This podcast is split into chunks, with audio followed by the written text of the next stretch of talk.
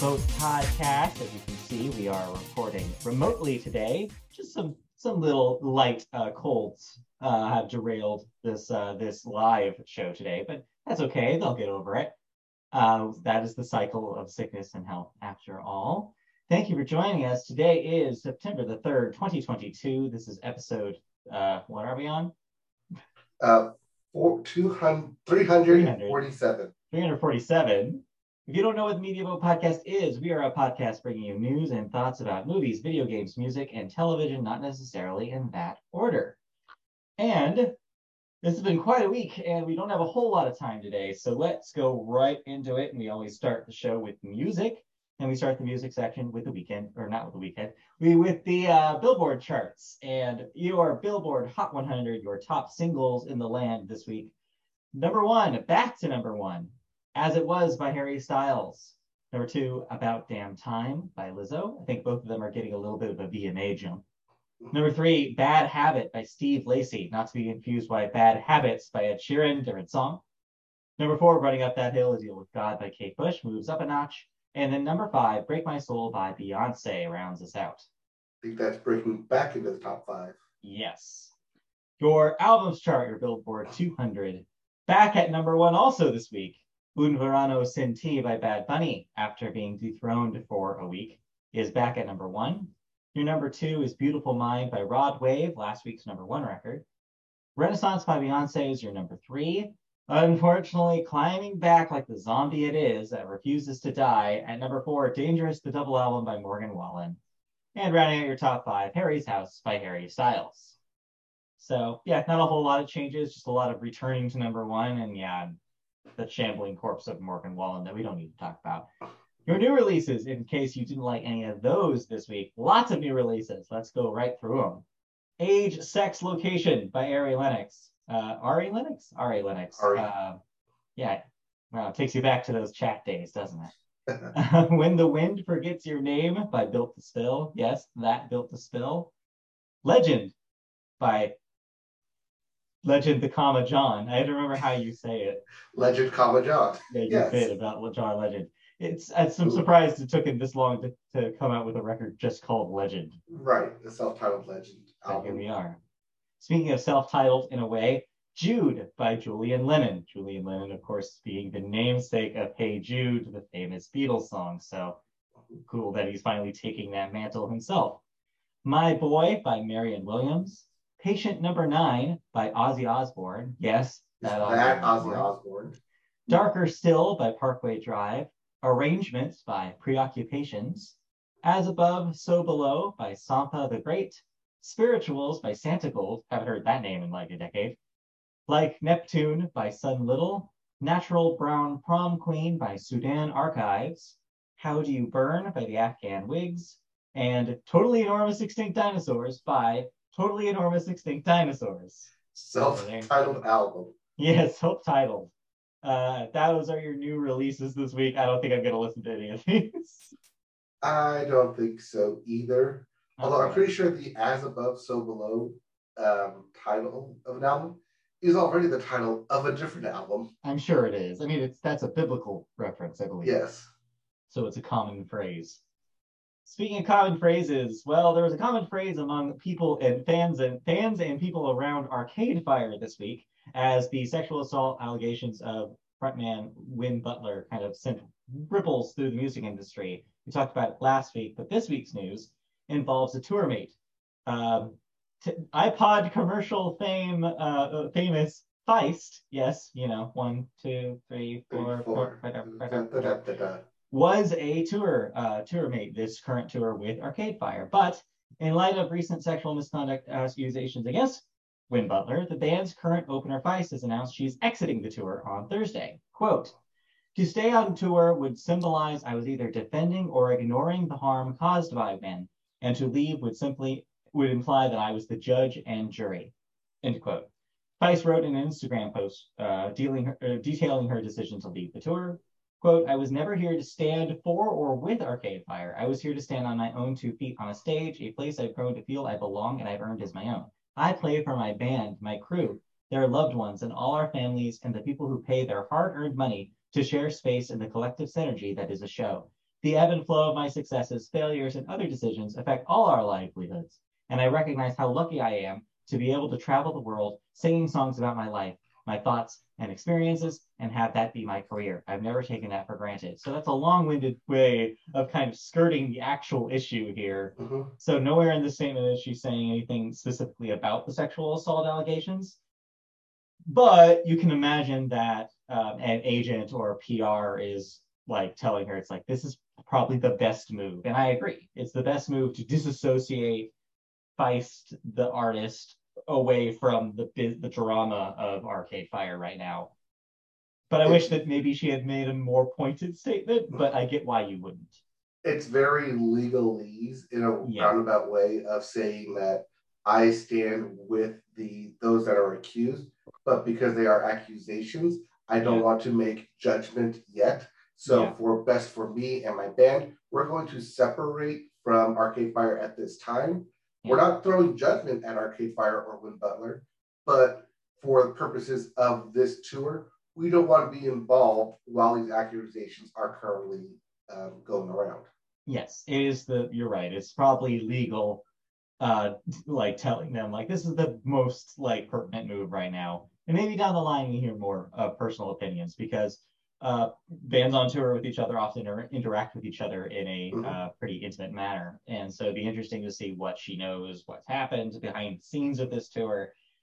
Because Wayne's a very sensitive guy, is I think the other part of this. I'm not surprised if he, I wouldn't be surprised if he's having a complete emotional breakdown right now. But I don't know. I'm not a fly on the wall. I have no idea what's happening. All I can say is that Coachella performance, he was weird already. He was on edge, and so I can't imagine how much more he's feeling now. But honestly, you know, if this, uh, I'm, I'm inclined to believe these allegations, and um, yeah, if if so, then maybe I don't really care how he feels. Let's move on to our second and much more exciting story, if you're anything like me, which is, of course, Taylor Swift back in the news this week after a surprise VH1 Music Awards, or wow, what the hell am I saying? VMAs, VMAs uh, surprise VMA uh, uh, uh, sh- uh, show up. appearance. Yeah. Uh, so yeah, She showed up. She was dominant. she showed up a lot, and the camera was fixated on her. So yeah, I watched the VMAs. This is a little bit of context and preamble. The VMAs did happen. nothing super exciting, no big surprises. A lot of more Nicki Minaj than I imagined there was going to be, and a lot more uh, footage of Taylor Swift and Jimmy Fallon, who seemed to be the cameraman's favorite people all night. I don't really get it. It was kind of a down year for the VMAs. Nothing really happened, and Were they the two highest profile stars? I think so. That you get? I think if you don't count Lizzo, who was also prominent, um, Yes. yeah, I don't know. Weird vibe.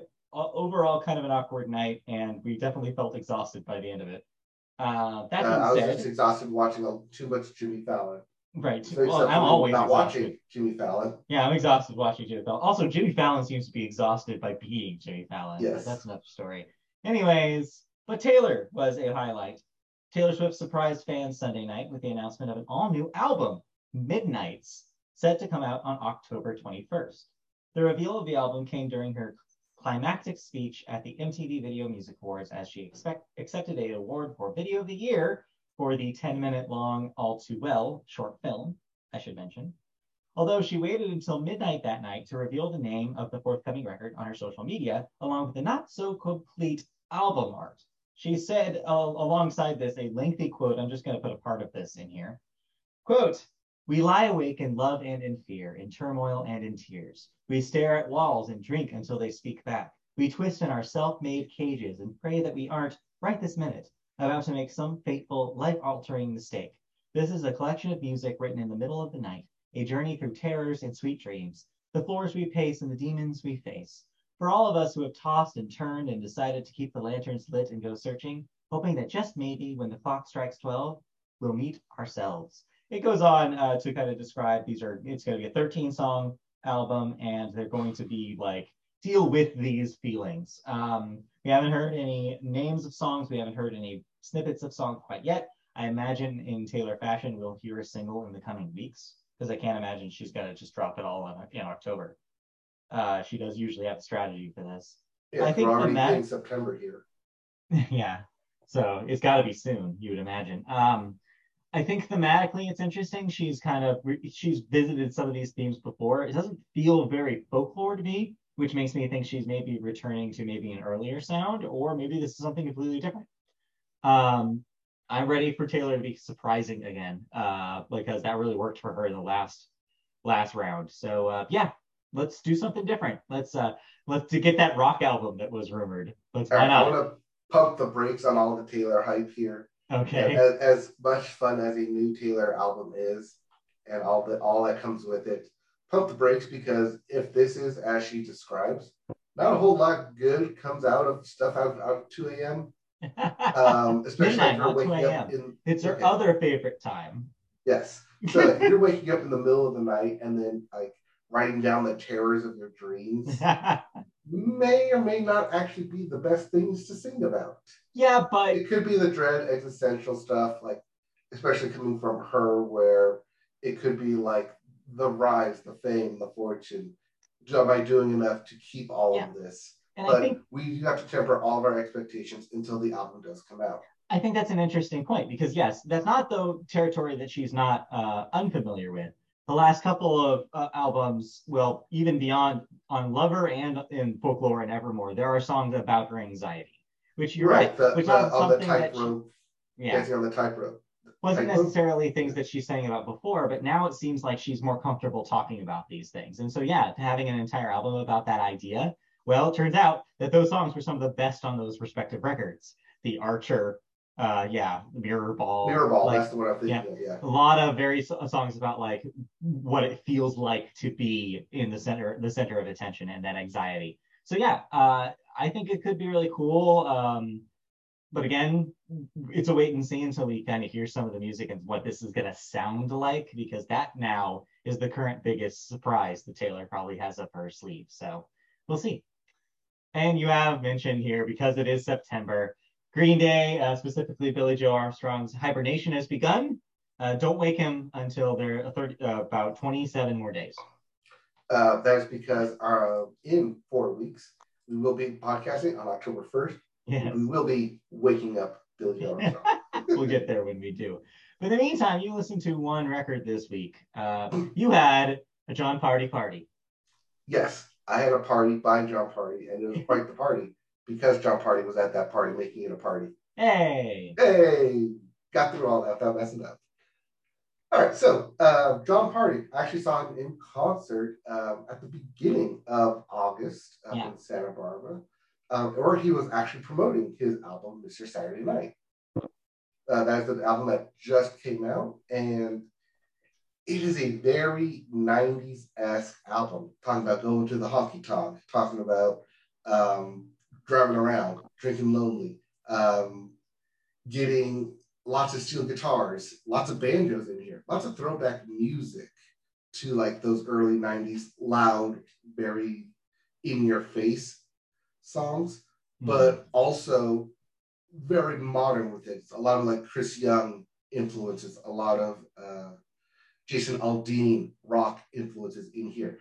And I really dig this album. Uh, okay. Do note that the last time we put out an album uh, was the Heartache Medication album, which I liked but didn't like at the time because it was all about heartbreak songs. Uh-huh. And it was, yes, I like these songs. I like where you're going here. But because they were all heartbreak songs, I wasn't in that like mindset or vibe. So I wasn't totally digging it. Mm-hmm. But for those who were, it was a good album.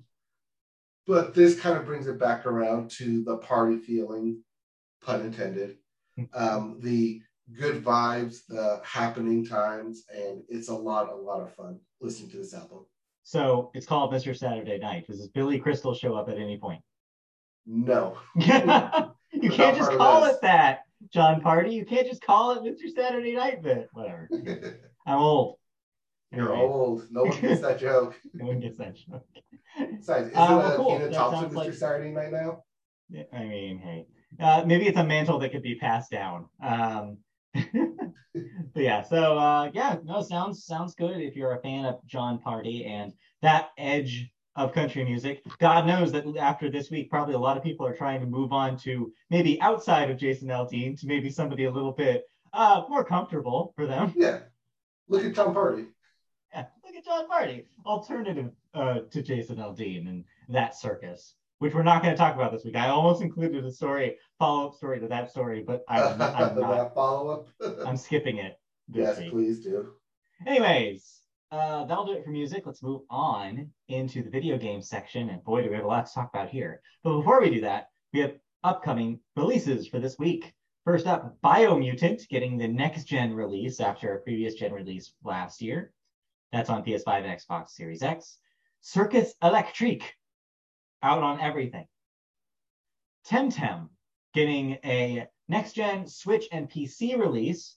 This was this is the Pokemon esque uh, indie game that was released for last gen last year. Uh, made a little bit of a ripple when it uh, was announced, specifically with Pokemon fans that were frustrated with the current state of Pokemon. Mhm. The Tomorrow Children Phoenix Edition, a re-release for PS4. Train Sim World 3. Guess what? It's a train sim, and it's on everything but the Switch. Toot toot. Choo choo, motherfucker. Oh, yes. Uh, Steelrising, one word, on next gen and PC. NBA 2K23, yes, it's basketball time on everything. Note, the Switch and PC versions are last year's game with a three on it. Everything else is new, just PSA for you. And then lastly, the big release this week, the Switch exclusive Splatoon 3. Get ready for more splat action with your squid friends. All right, those are your new releases. News this week another story about a leak then formally announced. Uh, it seems like the general consensus there is maybe Ubisoft maybe leaked them this, this, the, themselves to get some hype. I believe it. Assassin's Creed, the new Assassin's Creed game and name has finally been revealed after some much uh, rumor, a lot of rumors over the last year. They've officially announced Assassin's Creed Mirage and will have its full reveal next week. Quote, Assassin's Creed Mirage is the next Assassin's Creed game. We can't wait to tell you more on September 10th at Ubisoft Forward. That's at 9 p.m. Central, 12 p.m. Pacific. We can't wait, or 9, wait, what? No, I think that's 9 a.m. Central, uh, Eastern Yes. Central and 12 p.m. Pacific. That would be weird if it was the opposite of that. Quote, we can't wait to tell you more on September. Wait, I just read that. yeah, you have this choice. well, I copied and pasted this. Anyways, the important information here is that yes, there was a leak of some uh, some art uh, from Assassin's Creed Mirage. It appears to be set in uh, the Middle East, um, but in a different location than, of course, the first Assassin's Creed, and will be loosely based on a lot of the Arabian Nights myths, so like the Forty Thieves, etc. So imagine that that is going to be your setting for Mirage that's pretty exciting. I think that's different enough from the last couple of games from Vikings and Greek mythology that they could really dig into a new Mhm. location, have a lot of d- different vibe that does harken back to the first Assassin's Creed. So hey, I'm happy with that, and I would I'm looking forward to seeing more about the game. Maybe they're going to try something a little different this time. So Assassin's Creed fans, you ready?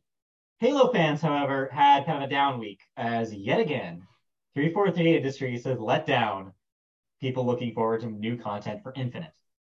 They have confirmed. is infinite. They will Yeah. let them down. Well, infinite delays is probably what they should call it now, because yes, a new round of delays for Halo Infinite's content is here, as well as a cancellation of something that they promised upon release local split screen co op.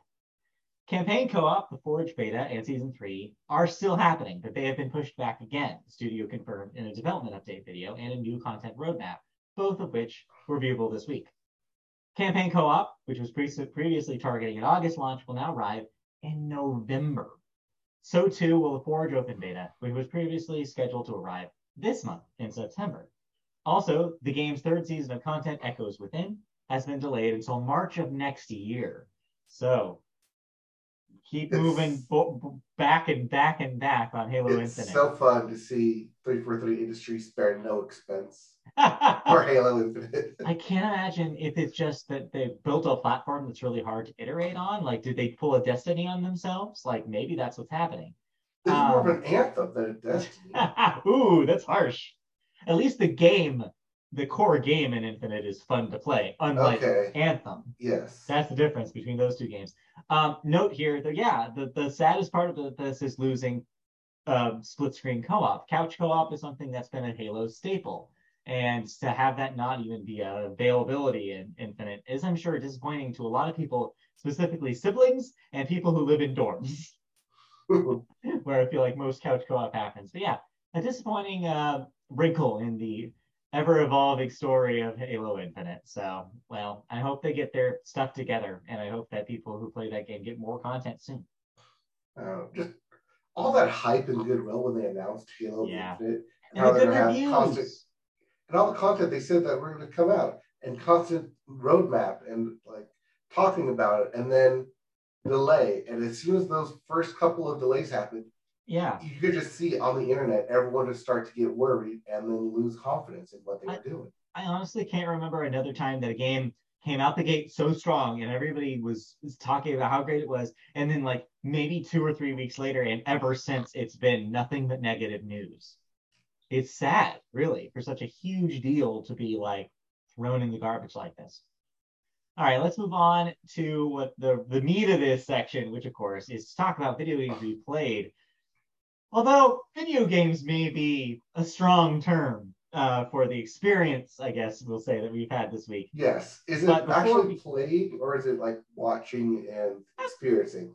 We'll get there, but before we do that, you just type something that I'm sure will be a quick hit right here. Kingdom Hearts Dark Road Finale. Yes, because I quickly typed that in. yeah, Dark Road Finale. So Yes. yet another mobile Kingdom Hearts game has wrapped up. What do you have to say about it? So this is less of an actual mobile game and more of what was promised. Uh, coming into the beginning of the year, they said that they were going to discontinue both Kingdom Hearts Union Cross and Dark Road.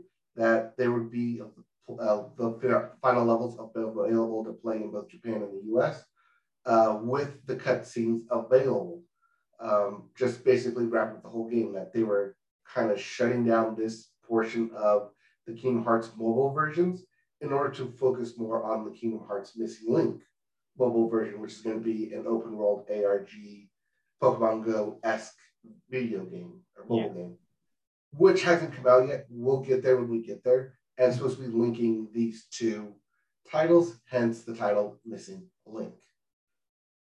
Right. So Kingdom Hearts Dark Road finale came out, um, kind of tying into what the Union Cross finale was. And if any of this sounds super confusing to you, don't worry. It's all available on YouTube for you to watch.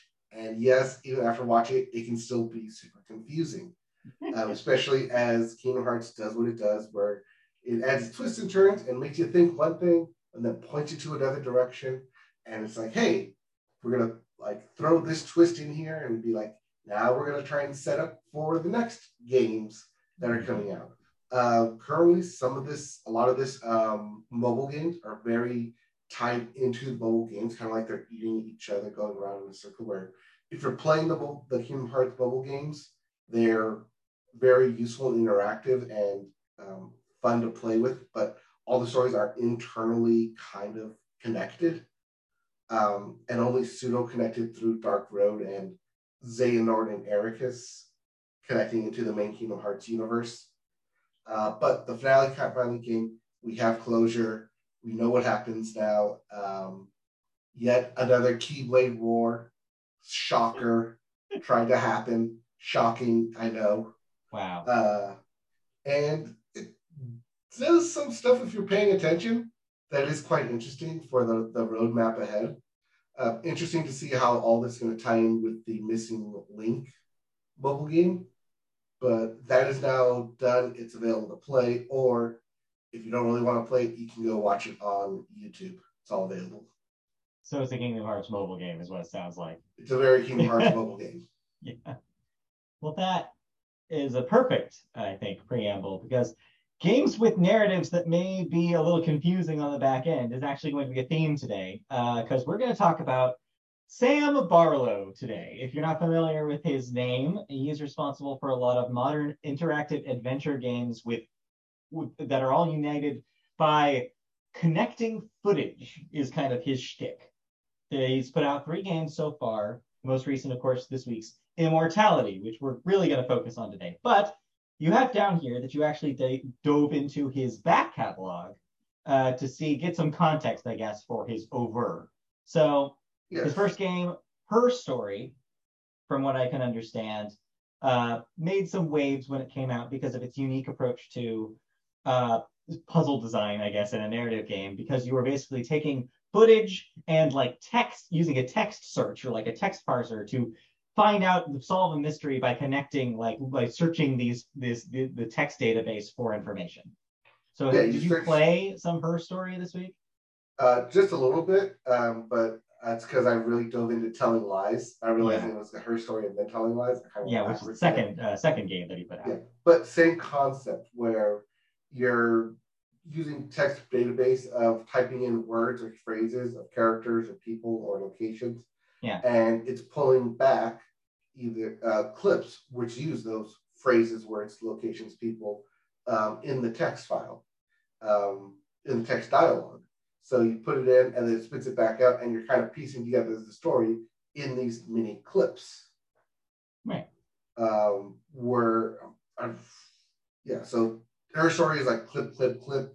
Telling lies is more NSA, where you're like you're kind of like invasively watching these Like people. security footage kind of thing. Yeah. Yeah. Yeah, like have these conversations on like Zoom cameras, um, like uh, was it FaceTime kind of cameras. So like you're very invasive and like getting more information there. Um, so it's a lot of watching all these mini clips, getting the key information, which is Yeah. um, like very on the nose. It's not trying to like hide it. But Right. the fact that they give you like four different key informations in a single clip, then you're trying to like piece together, like, okay, where does this thread lead me to? And then Yeah. remembering to go back and figure out, okay, where's this thread lead to? Or Yeah. how's all this connected? So that's the context going into his newest game with his studio Half Mermaid called Immortality. And the reason why I wanted you to talk about those a little bit because Immortality is also that, but it's also not that. And I want to be clear Immortality has two layers happening.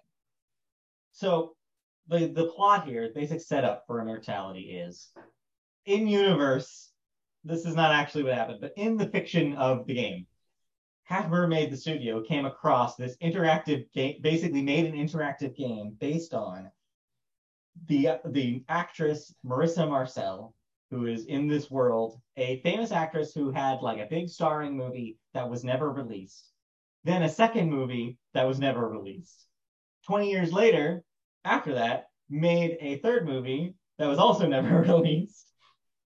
But everybody and after that disappeared. And so she Hmm. has this like myth around her. It's like huh whatever did happen to Mar- marissa marcel. She did the talk show circuit. She was a big deal in the tabloids at the time but then she disappeared and no one knows what happened to her. And the films the footage has been lost forever. What happened to these films and what were they about? So at first it seems like this is a game about the this story right where it seems like okay well maybe judging on the past sam barlow works we are this is a game about piecing together the mystery of what happened to Marissa Marcel, what happened to these movies, putting these movies together, perhaps, maybe even being able to watch these movies uh, complete after they're over. Maybe, maybe.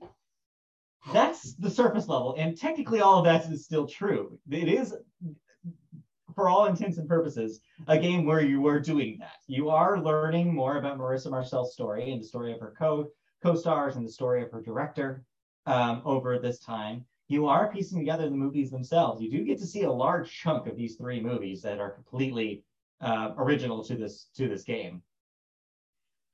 But, and this is a big but, there is something else happening with this footage. There is a, let's say, sinister tone through all of these proceedings, and it's not just about the content of that surrounding the like the fate of Marissa Marcel and the fate of the footage, because that also gets kind of some dark places in the actual footage that you see. But there is hidden footage. There is an additional layer of something happening that is I don't want to give away too much about because so what I want to do is I want to talk about it surface level today, and then once we both finish it, I want to have a spoiler conversation about this game because there's a lot to dig into on the spoiler side of stuff. Which brings me to the next thing. I had a conversation with you outside the podcast Yes. that perhaps you haven't seen any of this secret uh, extra layer stuff. So I've seen glimpses of it. Yeah. Uh, but only when like like going fast forward, rewind. Yes. Does it appear? And I can't like pause on it and click on it and interact with it though. Right. So light spoiler here. So if you don't want to know anything about immortality, go forward five to ten minutes. Light spoiler here. A mechanic spoiler.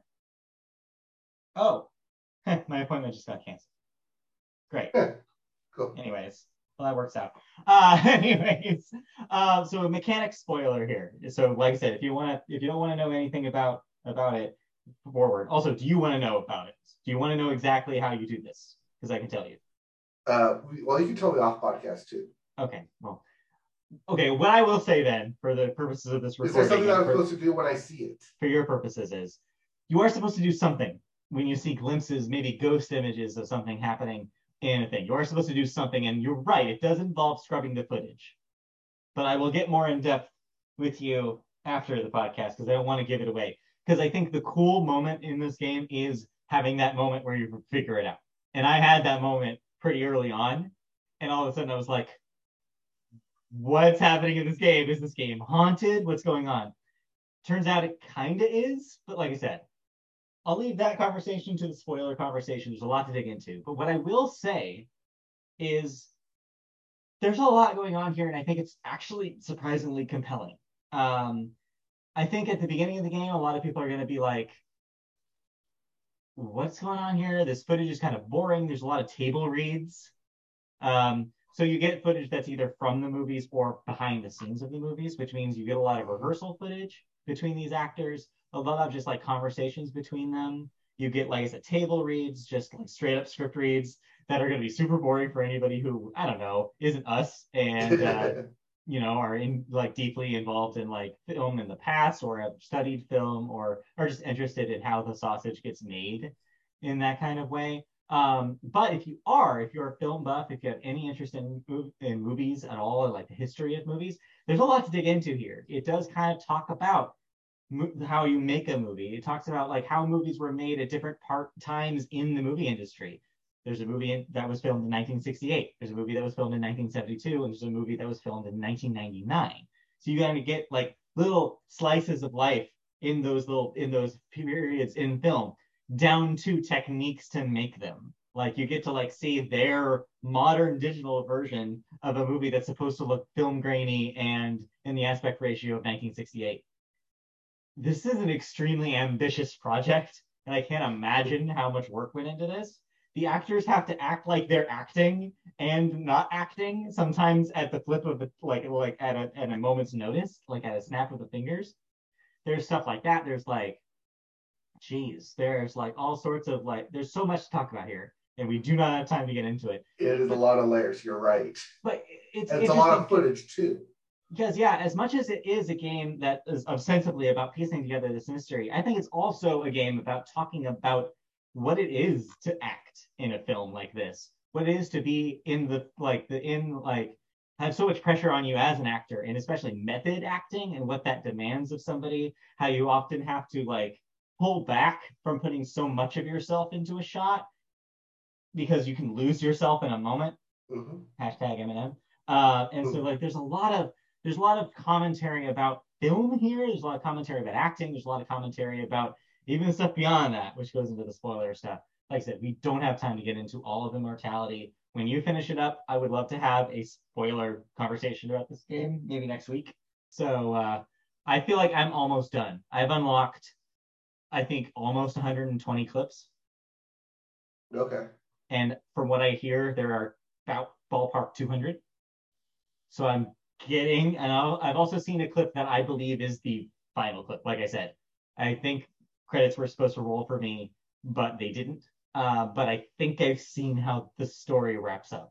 I guess is what I'll say. There is, a, like I said pre-podcast, there is technically an ending, but you don't need to get all the clips to get there. And it's not necessarily finality about the mystery, because again, I don't think this game is exclusively about the mystery. I think it wants to also be a vibe. It also wants to make you think about certain things. It's thematic. It's a thematic ending as much as it is a mystery ending. Uh, and it all kind of it's all kind of relying on this supernatural kind of extra layer of something that's happening with the footage. So yeah, when we have a more in-depth spoilery conversation about it, I'll be able to get into that part of it. But for now, what I will say is is if any of that interests you, and if you are interested in film, or you've played some Sam Barlow's previous games and you like that kind of vibe, I 100% re- recommend Immortality. I think it's a trip, it's a roller coaster. I think it's intimidating at first, but once you like, I think my second and third sit downs with it, it clicked for me. I think if you give it a few tries, even if you're a little, it's like weirded out at first, it sits with you and it's something that really makes you like it just stays in your head for a while. And um, it might end up on my list this year. Ooh. Yeah, that's that's kind of. Um, I didn't think it was going to, and now I'm pretty sure it will. Just of note, um, in terms of like the actual gameplay, if you have played Her Story and Telling Lies, that's not the same gameplay as Immortality. You're not no. putting your text base into something and pulling out clips. You're clicking through each clip, whether it's a person, an object, a script, um, something that they're interacting with to get to another piece of the clip. Once you access that other piece of the clip, it gets added to your timeline. Um, that's how you progress in the story. That's how you get all the extra clips. That being said, when you do click on an object, it doesn't necessarily mean that you're going to get the exact same clip within that series. It will indeed jump around to one of those three films, much in the same way that in film, props and scripts and sets are used differently in different films. Same concept here of, oh, like this actor played a role in this film. Right. This object here of a vase appeared in this film it's of a, a vase. Neat, I think it's a neat idea, and I think for the most part it works. I think there are some people um, maybe complaining about it feeling a little un- undirected. I guess people looking for a more like directed experience might be a little disappointed by that because you are going to end up in situations where you're clicking on something that you've seen before. You will be and you will be going in circles. Yes. You there is that feeling every once in a while where you're like, all right, this is too randomized. I don't know if I'm actually seeing things I've seen before or haven't seen before. And sometimes there's not that much to click on. Sometimes you'll see a lot of there's even moments where, oh, I clicked on this and it just sent me to the same scene. Like it just kind of zoomed in, zoomed out, which means yeah, there's no other ends. scene that's connected yeah. to it. Um, so it's not perfect mechanically, but for the purposes of the game it's trying to be, I think it works fairly enough that if you don't think about it, if you kind of just like relax and just like, I'm just going to let this game take me where it's going to, I think that's the best approach. Which is why when you texted me that you were trying to, quote, put the movie in order, I was like, that's not how I'm playing this game at all. because I think that the game wants you to think of all of this as one big pile of information and less so as I'm putting together these movies so I can watch them in order. I don't think that's what this game is. I think the design of going from thing to thing is supposed to tell you there is recurring themes and motifs through all of Marissa's work. This happens in the cycle. This has always happened. This is always who she is, who she was. She does evolve, I guess you could say, over a period of time chronologically, but that's not really the point. I think it's supposed that's only part of the mystery here. That's only part of the story the part of the vibe. I think largely you're supposed to absorb all of this at once. So that's immortality. I it's so hard to talk about this because there's so many more, things I want to say, but we have to move on at some point. So I guess we'll table this till next week and maybe dig into it a little bit more. Yeah, I'm still trying to unravel the mystery of the time jump how it goes from seven, uh, like 68 to 72 to 70, and then time jump to 90, and she still looks the same. Yeah, so that is the one thing that kind of took me out of my, uh, you know, the the, the dis- like disbelief. Immersion. Yeah, the immersion is that yes. However, there may be an explanation for that, but I cannot go into it today. Yes, but I mean, well, when you have a game titled Immortality, Immortality. and you have Immortal right in the title, there's a, has something to do with it. We're getting very close to spoiler territory here. So what I will say is that's a good theory. and we'll talk about it next week. Okay, we'll talk about it when we finish the game. All right, so that's Immortality. Any other video games that we want to talk about this week before we move on to the next section? Uh, still playing Saints Row. I'm kind of mainlining the main missions right now, uh, which means I'm doing what I'm not doing and clearing out all the areas first, and then getting back into the main missions. Two Is that questions. bugging me? Yeah, two questions. Is it getting better? Number one, and number two, are you still running into bugs? Oh, I'm running into bugs, especially when they're holding pistols like this, like two hands, and you see the gun in front of the hands as they're not even holding it in a cutscene, not even like an in-generated cutscene. It's a purposely made cutscene, and because I'm not even like have that weapon in my holster, in my um, in my weapon wheel, and yet it's a pre-rendered cutscene, and it's still wrong. Still wrong. Uh, but yeah, uh, other than that, I was swimming in the midair because I glitched through a swimming mechanic. And so my swimming action went into from into the ocean, glitched through um, a bridge, and then I was flying, but still doing the swimming mechanic. Oh no. Oh, this game should not have come out yet. Oh, Uh, it's so disappointing. So, still disappointed by Saints Row is what I'm gathering. Uh, it's it's not necessarily a disappointment. It's a this game is so buggy that at least I'm able to uh, finish most missions. Yeesh. Do you think this is going to have a cyberpunk esque moment next year where all of a sudden everybody's like, hey, you can play Saints Row now? They fixed it. Not unless they do an online version where they get everyone to come in. Saints Row Online. Hope not. But yeah, no, I don't think so. Ugh, sounds frustrating. Anyways.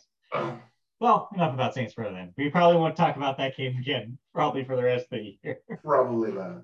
All right, let's move on into the next section here, which is television. And we always start the television section with the sports corner. Here's Right behind me. Here's, um, Sports corner. I got a Clear Angels back. There you go. That's my sports corner. Uh, we start sports with the biggest news right now that you are furiously typing in as, as I speak. Serena Williams is the top is the hot topic of sports right now, as of course, as we mentioned, she is uh, playing her last tennis before her formal retirement. Serena Williams is currently playing at the U.S. Open. Ends after third round. Sorry, 82 played. Currently played. playing ing ing. Yes, Um, as she lost last night in the third round. Yeah. Yes. Um, so in her career at the U.S. Open, she has consistently made the final or like the quarterfinals, the top 16, the quarterfinals, every single year except for two years. The first year she was in it in 1998, and this year, the end of her career, Yeah. where she both times she lost in the third round. But outside of that, she went 82 and 0, or it was like 66 and 0 through the first two rounds of the US Open okay. in 22 straight years. Damn.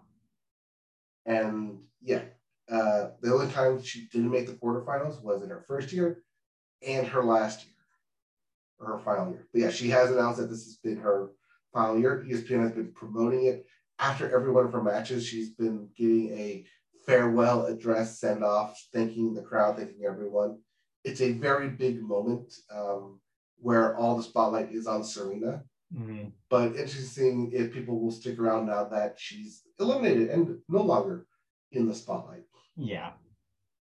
But it's still an interesting story sports wise. And I think that, yeah, like anybody who cares about that was watching as you did, as you said, cramming three days of tennis. Like there's more tennis than you've ever watched in your life. Yes, an entire year's worth of tennis in three days. Just That's watching. Serena play in prime time. There's other sports happening though, as There we was? talked about. What? Yeah, I know. Believe it or not, other sports was happening or will happen this Thursday as NFL season properly begins with kickoff game Rams versus Bills. So Yes. Which means that this upcoming weekend, if you've not already done so, you're fantasy football Yes. drafts, vying for the fantasy football trophies, as I have right behind me, defending my title this year. Fun fact: Chrissy had not heard of butt fumble, and so I showed her the the secret base breakdown last night on Of the YouTube butt fumble. of the butt fumble last night. Yes. Which is very, which is very funny because that's that's a seven and a half minute video where only the last like ten seconds is the actual butt fumble. They make Right. you wait the entire thing, giving you all the context about the season, about Mark Sanchez and everything, until the very last ten seconds where they actually show you the butt fumble. And it's such a great, great top comic timing. We both like started laughing so hard. He just runs into that guy's butt. Yep. The butt fumblers. Yeah, it's so good. So yeah, because I had to explain why you guys are called that. But yeah. Yes. What a classic moment. Anyways, that's 20, never forget. that's almost 20 years, or no, that's almost 10 years ago. yes, almost a decade because- ago, 2012. Yeah, because this trophy behind me is entering its tenth season. Nice. So yes. So shout out to Mark Sanchez. Uh, Diablos. Anyways, Anyways, yes. Uh, get your fantasy drafts ready. The actual football season starts on Thursday, which is why we're talking about it now. But we'll tell you who wins come next week, as well as what's in store for week one heading into week one of football. yes. So football very, very soon. Meanwhile, College football is this week. thank you. I was like, CFP. Yes, as the college football playoffs. Aha. Will expand to 12 teams, six conference champions, and next six highest ranked teams. So this is basically a reformulating of the playoffs for the college football season. Yes, currently the playoffs are a four team, top four teams get seeded and they play against each other. So you win in the semis, meet in the finals. This is expanding it to 12 team match where the six conferences uh, champions of the SEC, ACC, Big 10, Big 12, and probably Pac 5, Pac 10, whatever they're going to call it now, Yeah. and one other champion um, will play against one of the top six rated teams or one of the other top teams and basically pair it down where the for top four teams will get a bye. So you'll have eight play and then the four play and the two play and then the one play. I love the foreplay. Yeah. Everyone loves the four play. That's the current setup right now where the four play in order to get to the two play, but we're gonna expand it one more. So some teams will get a bye week while they play. Um, this doesn't happen this season. They have until 2026 to enact it, but it can come as early as 2024. Okay. But they have uh, voted on this, they've agreed on it. Uh, this will hopefully make the bowl games actually mean something more Yeah. because now they'll actually like play the different bowl games and have them actually mean like, oh, if you win, you move on, rather Yeah. than go celebrate your team in the bowl game and Yeah, 'cause that's some been kind of- sponsorship. That's been the conversation for the last few years, right? Which is they felt like they were just pomp and circumstance because everybody knew it was going to be the same like two to four teams uh, in the playoffs every year. Right, and also that if you weren't playing on New Year's Day or part of like those um, uh, college the playoff games, your bowl game didn't mean as much because Right. like okay, you won, cool. There's nothing left. But here, if you ex- like, make the bowl games actually mean something again, then it's like, hey, you won, congratulations. Because that's what it was before. Like you won the Sugar Bowl, you're the Sugar Bowl champs, great. Like you won the Orange Bowl, you're the Orange Bowl champs, Rose Bowl, Rose Bowl champs. And then there was a separate game for the title game, aside from all those. So you wanted to win your bowl game, but now with the college football format, it's oh, you win the uh, the Tostitos Fiesta Bowl. Well, guess what? You get to play again. That game doesn't mean anything. You're not, not the finale. The most delicious bowl game. I'm sorry, it's the PlayStation Fiesta Bowl now. Oh, not as delicious. No, not as delicious. Bring back the Tostitos Fiesta Bowl. Yeah, to see those shits. No, the Anyway. Brady Bowl. I love that. Um, so yeah, uh, that sounds like a good move. It sounds like anything to make it, those games matter more and get more teams to actually be competitive in uh, college football in the college football playoffs. I say that's nothing but good. Get more schools involved. Get more excitement around other teams that aren't Alabama. It's also a way to, to, ensure that if you're not for recruitment if you're not going to SEC, uh, ACC, Big Ten schools, that you still have a chance of making the college football playoffs. Got it. Hey, now that we do have more time, do we want to maybe revisit that immortality conversation at the end of this podcast? Just thought I just had. Yeah, now that we have more time. We'll do just do that. Just Yeah. burn that so we don't have to talk about it again. Okay, Yeah. now that we have more time, we can do that. Anyway, sorry. And that's perfect because the last segment is movies. And what better to talk about in the movie section than a video, the video game that is kind of a movie? Yeah. But we'll get there. Let's instead wrap up sports. So uh, other elsewhere elsewhere in sports, um, we are entering September baseball, and you know what that means. If your team has a shot in the playoffs, you are watching eyes peeled at this entire month of games. Uh, we are watching, especially with the expanded wild card. This could be a crazy month for baseball, so pay attention. Mhm. I already hear that um, so, some wild shit is happening um, in the in the American League where the Yankees might not have that clinch everybody thought, and the and the Rays are sneaking up on them. So yeah, the Yankees had that slump for two, for like a month there, for I mean, two, hey, the. Angels won that series last week. yeah, That's where the Yankees are there. If we beat them, that's not that doesn't bode well for the Yankees, It's okay, just throw mo- more money at it. right? Put money at the problem. Throw Aaron Judge, get Aaron Judge to just play by Well, himself. The the trade deadline has passed. It's true. It's true. It's true. Anything can happen though uh, with some of these matchups. Uh, there's some teams that are absolutely out of the conversation, but there's some that could surprise people, and that's interesting. Um, I think going into playoffs, I am fully invested, so I am ready to see what September has, and hopefully we'll enter October with some less familiar faces. Is my hope. I really don't think. I, I just don't want. I want to do everything we can to avoid a Dodgers Astros World Series again. So Yeah. fingers crossed that doesn't happen. But right now, it seems like that's an inevitability, and that sucks.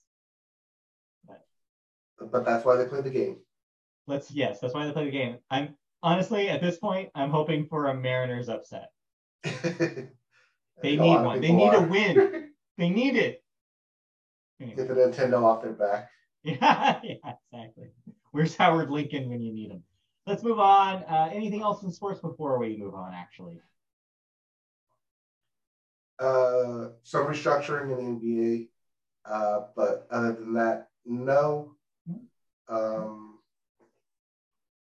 not really. 'cause I think we Yeah, we're talked like a about month. We're still a month and change out from basketball and hockey. So Yep, uh, but those um, leagues are starting to do their camps, yes, training camps, D leagues, um, summer warm ups as they get into the season starting in October.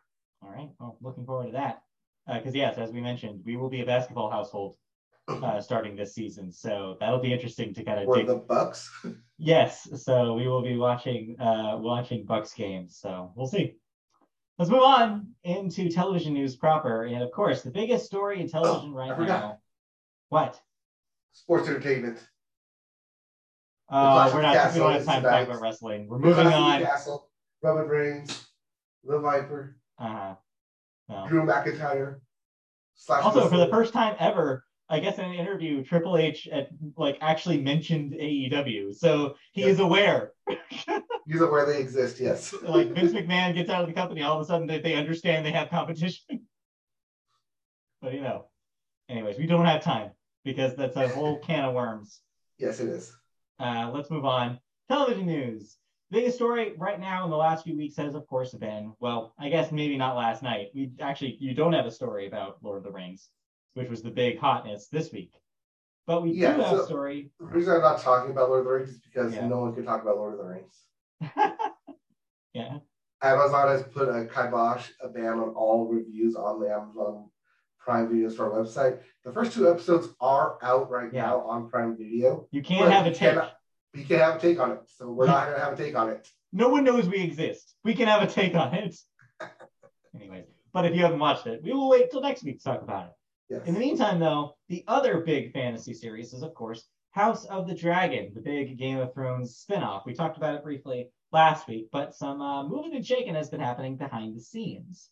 The HBO fantasy drama's co-showrunner and director Michael Sapo- Sapochnik, Sapochnik, Pochnik. Sapochnik is stepping down from the freshly launched hit series and spinoff of Game of Thrones. Sources say Sapochnik is exiting the show after pouring an exhausting three years of effort into the prequel. Dragon co-creator Ryan Condal will now serve as the show's sole showrunner and continue to work closely with co-creator George R. R. Martin. Sapochnik has also entered into a first look deal with HBO to develop, to develop new product, projects and will remain an executive producer for the duration of the series. So he's not really going away from the No. series. He's just going Or away from HBO. He's just going away from day to day duties. He's going to be more of a consultant. Um, he said in a statement, "quote I am so proud of what we accomplished with season one and overjoyed by the enthusiastic reaction of our viewers.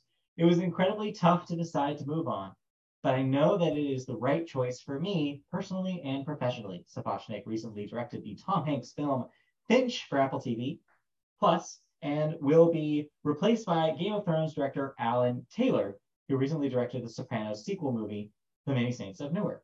So, like you said, not going anywhere. He will still be involved with HBO, will be involved with new projects, is still an executive producer on this. But um, yeah, just an interesting wrinkle into the future of the series as it goes on.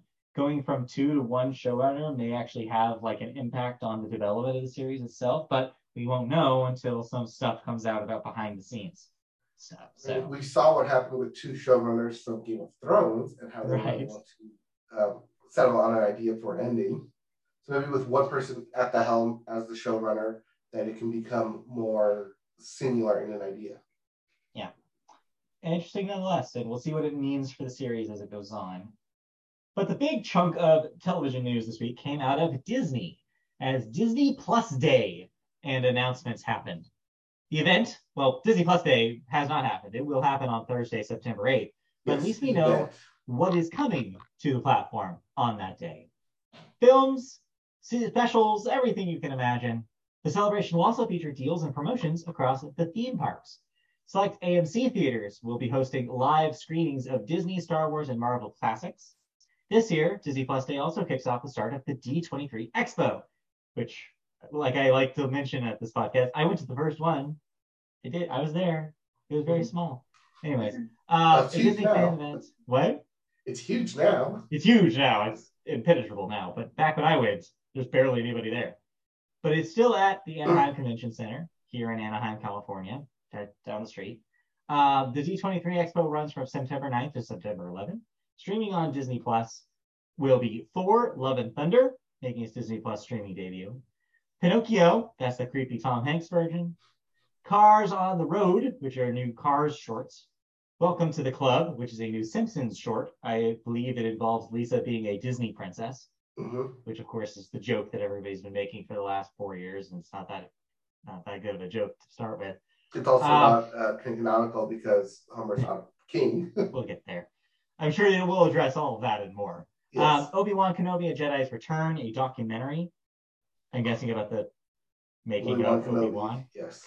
Uh, Marvel Studios assembled the making of Thor: in Love and Thunder. That's is what it sounds like it is. Frozen and Frozen 2 sing-along versions, and much, much more. From September 8th to September 19th, you can also catch AMC theater screenings of fan favorite, as we mentioned, Disney, Marvel, Pixar, Star Wars films for Disney Plus Day. Films that will be included in this include Encanto, Rogue One, Thor: Ragnarok, Cars, and Newsies. Yeah. Uh, important Encanto being in a theater. Cool, very cool. Um, Newsies. Yeah, Newsies. Random. Newsies? Okay. Yeah. Sure. D23 announcements. Talk about that child labor laws. Eh. well, actually, that's what Newsies is about. It's about like, hey, stop working us so hard. We're gonna unionize essentially. Anyways, I, I don't hate Newsies. Newsies is fine. Um, D23 announcements uh, trickled out. Kevin Feige will show some new Marvel content. Disney Games will have a digital showcase on Friday with new content from Disney and Pixar games, Marvel games, Lucasfilm games, and 20th Century games. Disney Legends honorees will include Anthony Anderson and Tracee Ellis Ross from Blackish, Kristen Bell, Idina Menzel, Josh Gad, and Jonathan Groff from Frozen, of course, Ellen Pompeo and Patrick Dempsey from Grey's, Grey's Anatomy, Chadwick Boseman, R.I.P. Ro- Robert, Ro- Ro- Robert, Yep. Robert, Yep. Coltrane. Rob Coltrane. Robert Price, Bo- quote, Bob Foster, Don Hahn, Doris Hardoon, and Chris Montan. Emmy Award winner Tamron Hall will be the host of that ceremony. So cool. Yep. So they will all be inducted into the Disney Legends Hall of Fame. Yes. Very cool. Uh, anything else notable that came out of all this uh, that we didn't mention here? Um, no, but like I said, uh, Kevin Feige is supposed to announce more Marvel uh, things, but that will be coming next week. So hopefully yes. all that will happen on the actual date of the 9th. Yeah. So when we podcast on the 10th, we'll have we'll to talk about. And all so, okay, we're going to close on the 11th with all this new information. Well, good. I'm glad then we're maybe saving time for next week because we'll need a lot of time to talk about that stuff. Yep. All right, so we'll talk about more Disney next week. But in the meantime, do you have any television thoughts? Anything new that you watched this week? Not in terms of a TV show. All right. Well, I wrapped up a show. Uh, yep. uh, yeah, I wrapped up a show this week. Uh, as we, as you know, uh, season three of Tuca and Bertie has been airing on Adult Swim and HBO Max. It wrapped up with its final two episodes this past week. Um, and oh boy, what a season of this thing. Um, it's one of my favorite shows on television. I'm glad they get to make more of it. Uh, still out on whether they're good, getting a season four at this point, but I sure hope so. Season three was a whole lot of fun to watch. Similar to season two, it had sets up a lot of threads that continue throughout the season and then pay off at the very end. This one was a little more of a rough road to get there. I have to say that as individual episodes, I don't know if I loved it moment to moment as much as I did season two. That being said, it nails the landing and it makes everything, all of that setup, feel like it was done for a reason. And some of them may need more awkward episodes make sense in context once you get to that end zone. Um, yeah, just just it's such a treasure of a show. It's a show that's visually inventive and funny, just as much as it is uh, like making commentary about like actual things that 30 somethings have to deal with in their life familial relationships, romantic relationships, um, you know, like trauma, dealing with trauma, dealing with friendship, um, even going into something this season, like uh, going into like like like work, like what it means to like be uh, content with your job situation, or what happens on the other end of that if you get fired. Um, and it's really it's really always good at hitting the nail on the head about like what our generation, specifically our generation, this is an incredibly millennial show because it's specifically like you're in your 30s and you're watching these characters in their 30s deal with problems that you are dealing with currently. Almost eerily, like it's funny. The last season did this and the current season does this, where every week I'll be like, this is literally happening to me right now. are they watching me? Like every week it's like, oh, this is also something I'm like literally thinking about right now. It's weird how it manages to do that episode in and episode out but it's such a just such a a rare show where it's like it, there's nothing like it. There's literally nothing like it. Even BoJack Horseman was such a different animal, no pun intended, than this show is. There's shared DNA, but this is such a different thing, and it's never it's dramatic without ever feeling like a weight on your shoulders, like sometimes BoJack could feel. I think it manages to really balance the drama and the hilarity and the absurd and the real very well, and it's just such a such a great show. So yeah, if you haven't watched any of it, seasons two and three are on HBO Max. Season one is still on Netflix, so you can still gather all of it and watch all of it if you have missed it. Uh, but yeah, still great. I'm still happy uh, to report that it's still just as good as it always has been, and I'm looking forward to hopefully a season four.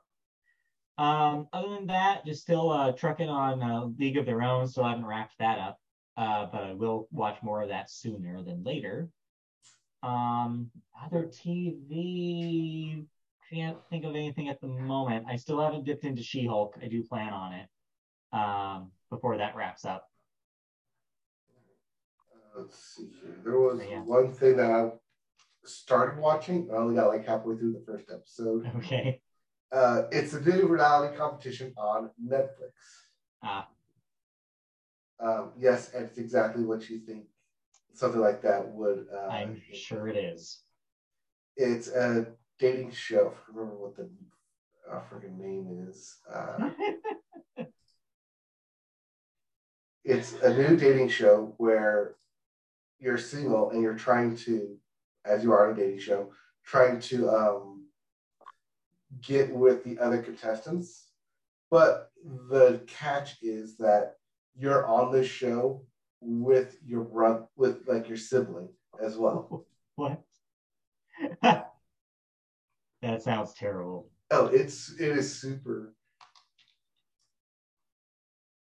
Uh, it is super. Uh, oh God, what's it called? I'll I'll find the name for it, but yeah, it's Well, it's another one of those like dating shows uh, that yeah, where the twist is that you're on it with your uh, with uh, your like your brother, your sister. yeah. That sounds like nothing I ever want to watch, but have fun with it. Anyway, let's move on then out of television and into cancellations and renewals. Right. First Oh, up. it's called dated and related. That's what it is. Really stupid. yes. Anyways, Yeah, completely but the siblings unrelated. are like, yeah. Well, but you're supposed to like, they're something supposed to like help you find your match while, while you're there too. So like, oh, like, oh, you like them, but they also like think you're a good match too. So Well, or not, you know, or like I see. you have an awkward double date with like your brother and then like a brother and sister. So it's awkward and cringy in all the wrong ways. But it's also like the train wreck that you can't stop watching. well, have fun with that. In the meantime, cancellations and renewals. All right, what am I no longer watching? Start with Netflix's Resident Evil, which has been canceled after just one season. Yep, no more Resident Evil. Although, from what I understood, we're not missing out on much. No one's gonna miss that one much. Trying will get a fourth season on Apple TV Plus, so they will try to complete it. HBO Max already announced season four of Harley Quinn. Uh, we're not even done with season three. Um, also notable is that the the uh, the promotion for it said that it's going to be sooner than you think. So maybe later this year. I don't know. Early next year. I don't know. But get more Harley Quinn quicker is not a bad thing uh, to me. Maybe perhaps they're trying to push out a contract uh, so that way they can get rid of it just like everything else. Maybe. Anyways, Or get to the 99th episode and end it. nowhere close. Those episodes, these seasons are only like 10, 13 episode seasons. Right. So, you know, So get to 50 episodes and end it. Yeah, maybe. All right. Uh, then moving on into deaths, we have two ones, two deaths this week. Ralph Eggleston, age 56, an animator, worked on both Lion King and Wall-E, directed the Pixar short For the Birds, and won an Oscar back in 2001 Yep, four for the birds. for the Birds. And yeah, uh, fun fact for the birds is probably my favorite Pixar short they've ever done. I think it might I- be mine too. Don't think they've ever managed to quite top it. It's But just, I- yeah. It's the the, the close one is Feast. That'd be Yeah, my second, second one. I like yeah, Bao. Bao is, is good too. That was nice. Yeah. But nothing beats For the Birds. 'cause It's simple. Birds. it's very uh, pointed to the point, and it's got the uh, technical direction of how many feathers can we put on a screen? yes, very, very cute. And also in political deaths this week, Mikhail Gorbachev, yes, as of Mr. Gorbachev, tear down that wall fame. And age 91, last leader of the Soviet Union, uh, which of course closed in 1991, and then a Nobel Prize Nobel Prize laureate in 1990. So yeah, um, pivotal uh, person in terms of history, especially with the uh, USSR and the end of Soviet Russia as we knew it. Uh, but yeah, uh, 91 though. No one should be too surprised, I guess, is what I'll say. But uh, yeah. All right, let's Yep, move on. um, but Putin will not give him any type of ceremony. Of course not. Yeah. Of course. Politically uh, opposed, as I guess you could say. Let's move on into movies. We start with movies. Uh, movies always with weekend box office numbers. Your number one movie this week, debuting with $6.8 million, is The Invitation. That's that vampire thing. Also, you're probably thinking, wait, the number one movie only made $6.8 million? Yeah, apparently nobody was seeing movies. This weekend will be interesting, though. We're it's a three-day Labor Day weekend coming up, so uh, maybe we'll see an uptick in these numbers, I want to say no because there's only one new release. right? And it's not gonna bring the people. So yeah, somehow that's your number one. Number two, Bullet Train with another $5.6 million. That's at 78. Number three, Beast, 4.8, adding to a $20 million domestic total. Number four, Top Gun Maverick, another 4.7 million. That's a 691 million dollars. Ah, so much money.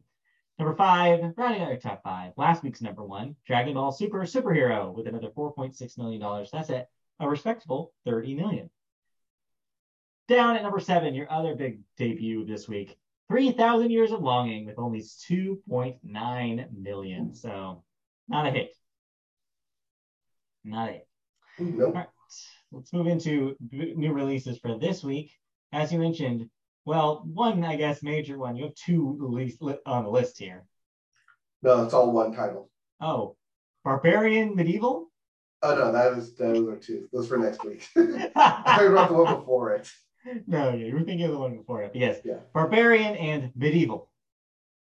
Because we talked about Honk for Jesus Save Your Soul last week. Yes.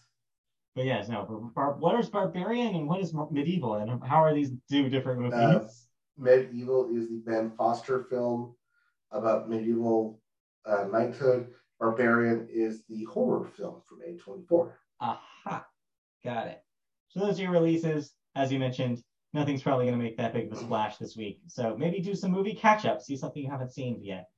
It's like Top Gun Maverick. Yeah, maybe. Um, otherwise, technically, uh, this weekend is National Cinema Weekend, where tickets for movies will be three dollars hey, as an incentive to try and get you to go to movies during Labor Day weekend. yeah, maybe, Maybe, perhaps, but yeah, it's only for the weekend.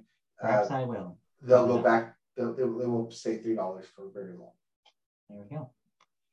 All right, let's move on out of uh, new releases into movie news. And first, we start with a favorite of the Media Bug podcast. It's time for some casting bits. The bits, the bits, the bits.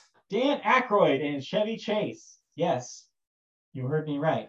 We'll be joining R.L. Stine adaptation Zombie Town, which is exactly what it sounds like a teen romance drama with zombies based on the book of the same name.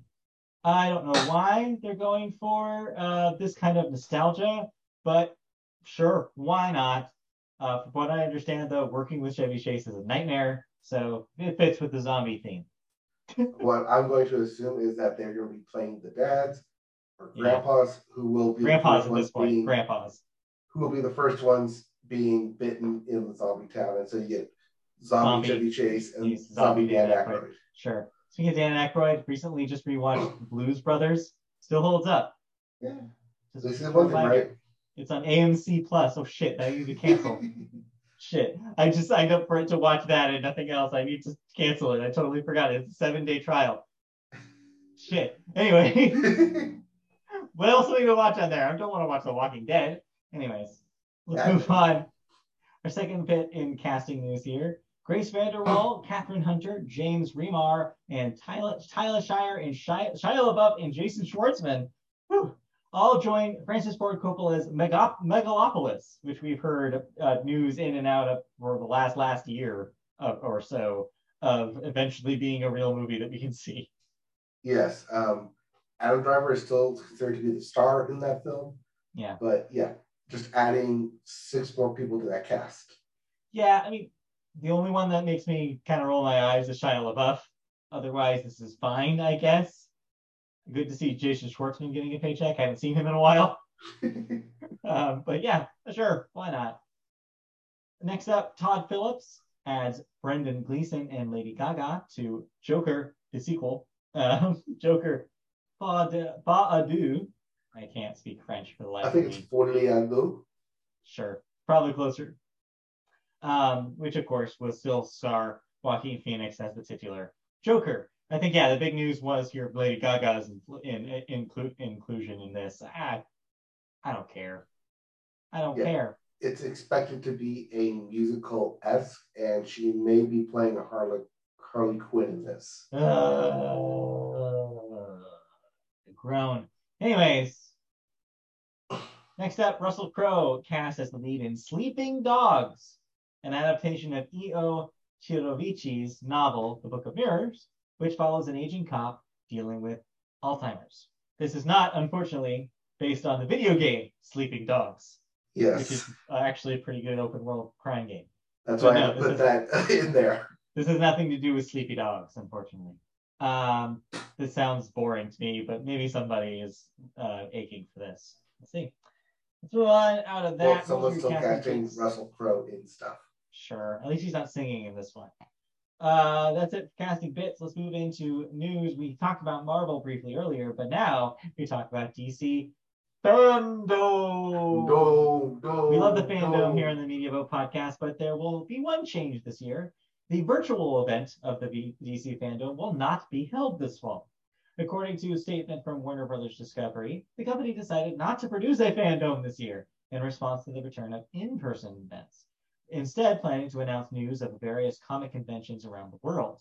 So, out of various comic conventions around the world. So, instead, instead of doing fandom, they're doing just the more traditional DC rollout at Comic Cons worldwide. The decision not to host fandom also comes during a period of transition for DC at Warner Brothers Discovery. I would even argue a period of transition for Warner Brothers Discovery as a company, uh, with the company attempting to find a producer to oversee film and television at the company, similar to Marvel Studios' Kevin Feige at Disney. Dan Lin, producer of the Lego Batman movie, is reportedly in contention for this gig, but time will tell who they have, like ultimately choose to have that helm. So we'll see. Right. And we recently talked about last week how the only film DC has coming out for the rest of the year is Black Adam in Yeah. October. Because they already moved uh, Shazam Fury of the Gods to next year. Yeah. And that's it. So for them to have a DC fandom to say, all this stuff will be coming next year is just all like hype and anticipation at this point. And if there's anything to show. and also, from what I understand, it seems like all hands on deck right now if you're in that company in those divisions. So they don't have time to put something like on this, like on right now. They're Mhm. too busy having meetings about what of their children they have to kill. Like probably at this point, It's just Then to bring James Gunn in to fire him again. yeah, probably. Ugh, what a what a frustration. What how annoying. Anyways, if you want more James Gunn, just watch this season of Harley Quinn. Let's move on. uh, so you watched one movie uh, this week. What's Me Time? Me Time is Kevin Hart and Mark Wahlberg. Um, I'm out. yes, that right there should tell you if you want to watch this or not. Yeah. So, Me Time is Kevin Hart is a family man um, who's best friend with uh, Mark Wahlberg. Basically, they've had in and outs of falling in and outs of like, oh, like we like we're childhood friends ish, but now like I've grown up, Kevin Hart's grown up, he has a family now, he's a family man, so you can't be the wild, independent person that Mark Wahlberg turned out to be. So, in clearly a fantasy land, Mark Wahlberg is celebrating his 44th birthday and invites Kevin Hart to step away from his family duties to party with him for his 44th birthday because they're both 44 44. in this film. And yeah, I don't believe any of that, but yet here we are. Sure. Why not? So yeah, it's a little bit of, of that kind of like hall pass esque kind of thing where um, I used to be one person, but I grew up. But that version of me is still in me, and maybe I need to learn to like speak up for myself and they came in a Hart role and like have me time and be better for me so I can be better for my family. And there, I just saved you 90 minutes of watch time. Thank you, because I really needed you to save me from that. So Yeah, uh, sounds like middle of the road. If you're a fan of maybe of those two, like maybe, but like seems like pretty unremarkable. It's a family movie. I put family in quotes there because lots of drugs, lots of poop jokes. So it's not a family movie at all. Eh, uh, turtle poop jokes, make it a family movie. Turtle poop? Turtle poop? Yeah, Turtle turtle poop. poop jokes. Turtle poop. Yep, turtle poop. Turtle poop. poop. Everybody poops. I was gonna say I now have an image for the website thing, but no, I don't. Yep. Yeah, that's what me time is. It's like allowing. It's like, hey, get back to me, but me as a person is not me who I was 15 years ago. All right. So, Okay. plus Yeah. Mark Wahlberg trying to be 44. Well, that sounds insufferable. Actually, is Kevin Hart even? I think he's older, maybe, or maybe He's right? 43. He's 43. Okay, so he's a year Yes. away. Fair enough. Yeah, and Mark Wahlberg's 51. There you go. Trying to pretend that he's 44. Um, all right. Anyway, any other movies you want to talk about? No. I also did not watch any movies. So, uh, so yeah, now I guess would be the time. Again, if you don't want to know anything about more about the video game slash movie Immortality, um, turn off this podcast and we'll see you next week, guys. Okay, In the bye. meantime, um, so how much do you want to know? Because I, are you interested in, at all in like finishing this? Do you want to play more of it, like to get to the credits, or do you just want to know about it? Uh, so what am I supposed to do once I see those ghostly images? So here's the thing, and why I said, oh yeah, you're playing on computer. This is why. The scrubbing works differently from what I understand, depending on what platform you're on. So I'm playing on Xbox. So with a controller, there are two things that happen when you're uh, allowed basically to see extra footage. There's a sound and there is a vibration in the controller. You were not listening to the sound and you were playing on a computer. Mhm. So when you said that, I was like, I don't even know how you would interact with that information without just doing it willy nilly. So I would bet that if you turned the sound on, you would hear the sting when something was weird. There's a little bit of like a low, like, like kind of like a, like something's up. And so you would know then, okay, I'm going to start rewinding. But it's not usually just back. Sometimes it wants you to, as I said, scrub the footage a little bit. So as you would with the actual Moviola, you need to kind of move up and down a little bit while you're rewinding. So when on the But I can controller, while I'm rewinding? that's the thing is so I'm imagining for the if for mouse controls, you would be like you'd be clicking down maybe and then moving up and down while you're holding down maybe. Yeah, because I just, because when I rewind it, I see the ghostly image. Yeah, but it's like, oh, hey, then I try and pause it to like, so it's not about pausing. You have to sub, you have to maneuver it to lock in that. This is at least my understanding about it. I could be doing it in a more complicated method than it impl- than it intends it to be, for all I know. But my understanding is is that you once you see start seeing that ghost image, you have to kind of move up and down while rewinding to get it to lock. And then when it locks in place, two possible things can happen. One, um, it will immediately change the, the the the scene, and you will see a different version of the scene. Or you will have to continue rewinding in order to play the playback of this ghost image.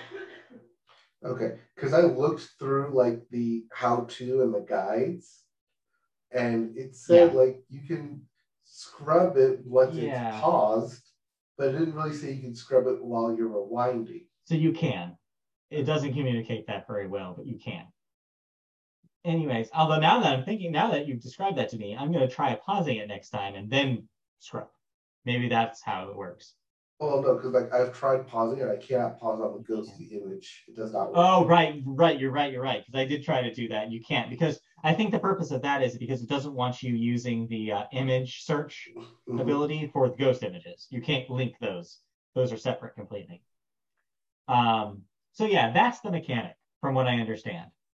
And like I said, it so hinges on those two things happening that it's not it, like once you explain to me that you were had sound off, I was like, oh, that's why. Because you would not have known to do something because because the, the thing that hit the thing that clicked for me when it first happened was oh my controller started vibrating and a sound happened and then it stopped.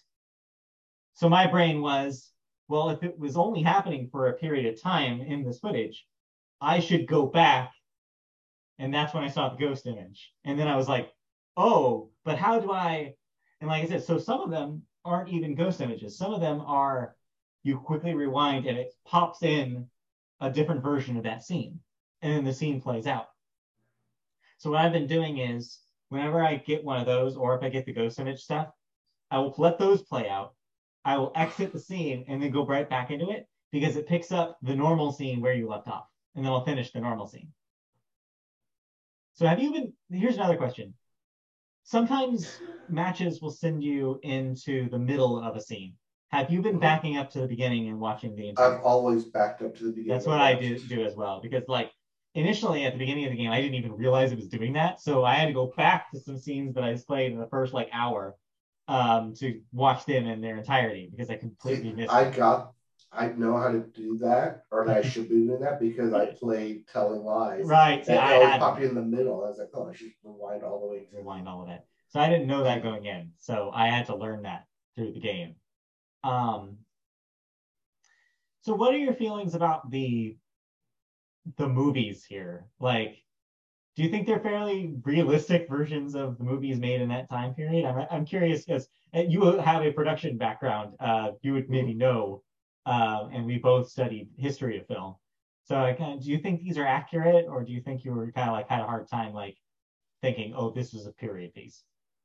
No, I don't think I've had some hard time thinking it's a period piece. I think it is fairly accurate, especially all the a lot of the techniques that they're using. Um, there's uh, the damn stupid seagull. I don't know if you got to that part. no, I have not seen a seagull yet. Okay, this damn stupid seagull. That's Oh, like okay, this is clearly on? of the time. uh, and then like it goes into the 90s, and it's like, oh, like here's our first instance of using green screen Right, in one of the clips. I just I want to talk to you about that clip because I just saw that clip yesterday. It is not of that movie. No, it's not. It seems to predate it. My here's my theory about what that scene is. Is maybe that director's film right before he starts shooting two of everything and like it like doesn't happen but it re- retains some plot elements that are la- later used in two of everything the dual actress thing hmm So maybe maybe it's like oh when she when he realized he could get Marissa to be in the movie, he reformulated the whole thing maybe. But it made me laugh so hard because I immediately thought like oh duh 1998 like this is like oh like the Matrix like Yes. you start thinking about like oh what if what if we could do this and I just thought yeah. that was really funny. Starting of green screen, starting of computer technology. Yeah. Uh, so I'm curious as to what your final current final clip is. And one, well, one, did you find the first clip?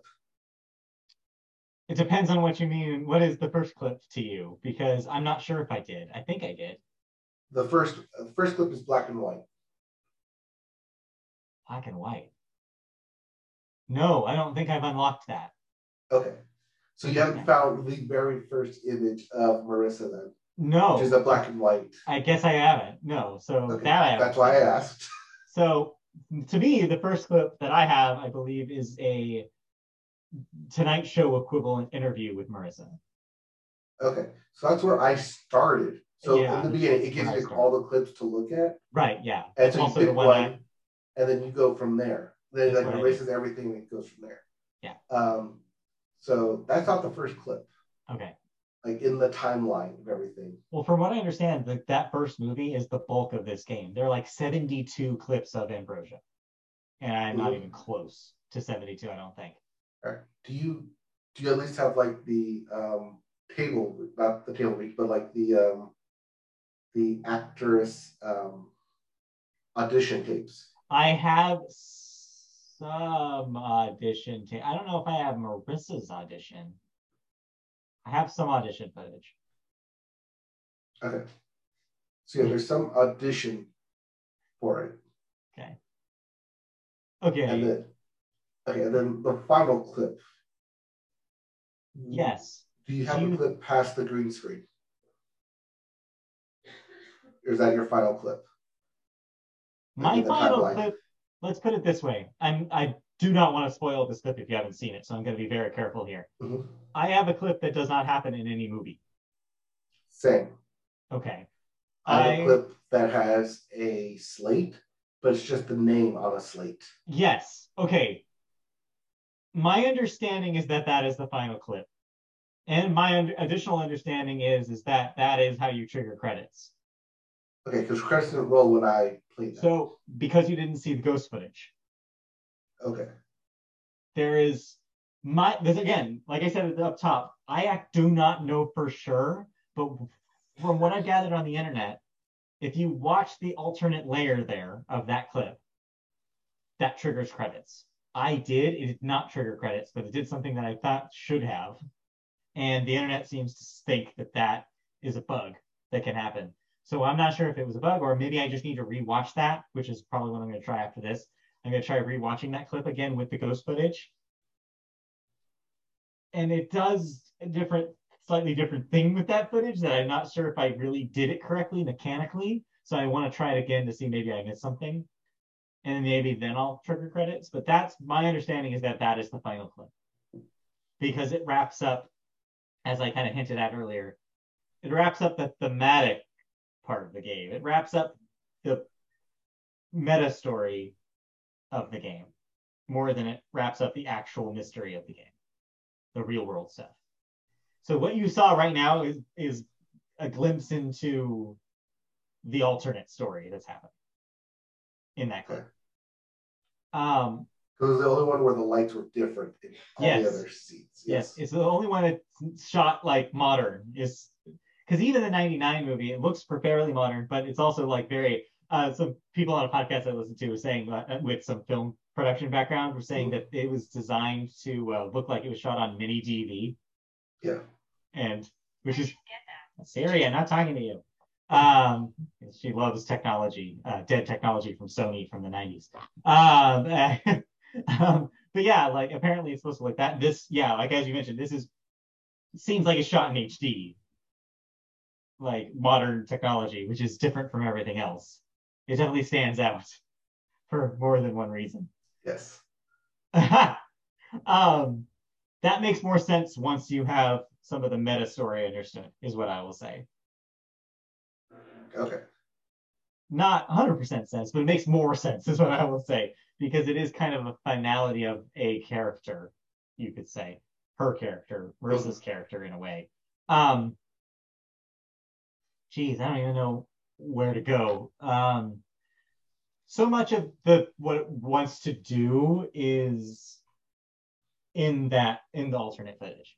So once you figure out how to do it, you're gonna unlock a whole lot of context. I think Okay.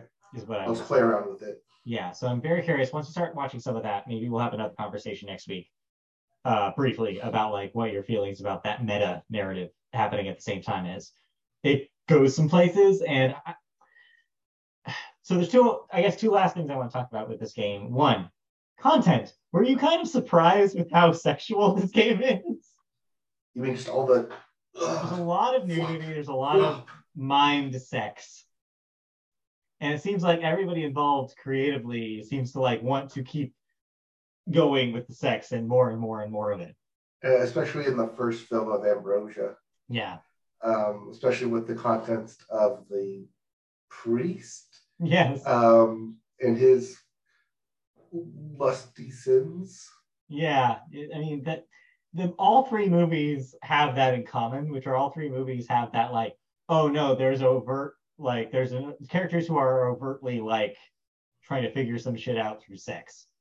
Uh, Mhm. most notably in the first one, you're right. But even in the, the next two, uh, the second movie, Minsky, is interesting because it's like kind of a there's like kind of like under under underlying like wait are all these artists just sleeping with each other kind of thing, which is funny too because it goes through some of the footage behind the scenes footage is also like oh everybody is sleeping with each other in real life too. Yeah. Like there's a relationship between her and the director. There's relation there's like relationship supposedly between one of the uh, her co-stars and the director, perhaps. I got And- through that one as well. Yes. There's also a one-sided romance thing happening with Marissa and the co-star, uh, which leads to have you seen that scene? Yes. His untimely demise, let's say.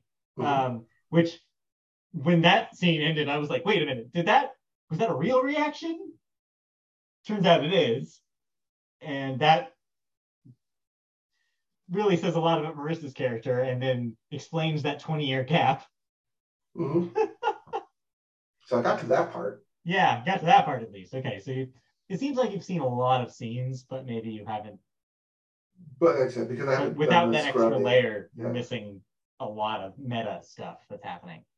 Um, jeez. Um, oh yeah, the other thing So yeah, it's gets wild, wild with sex stuff.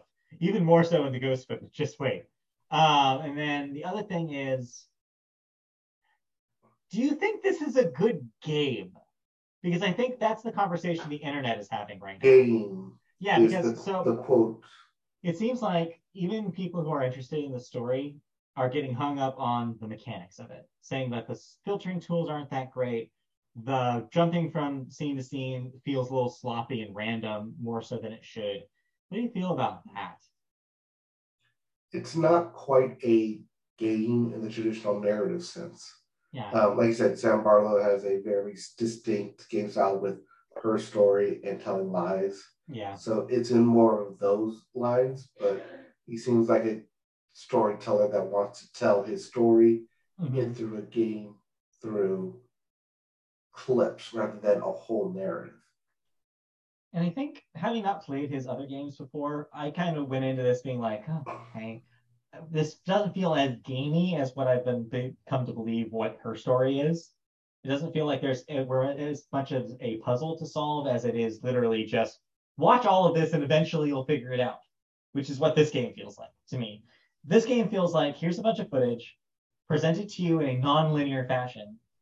Try to make sense of it.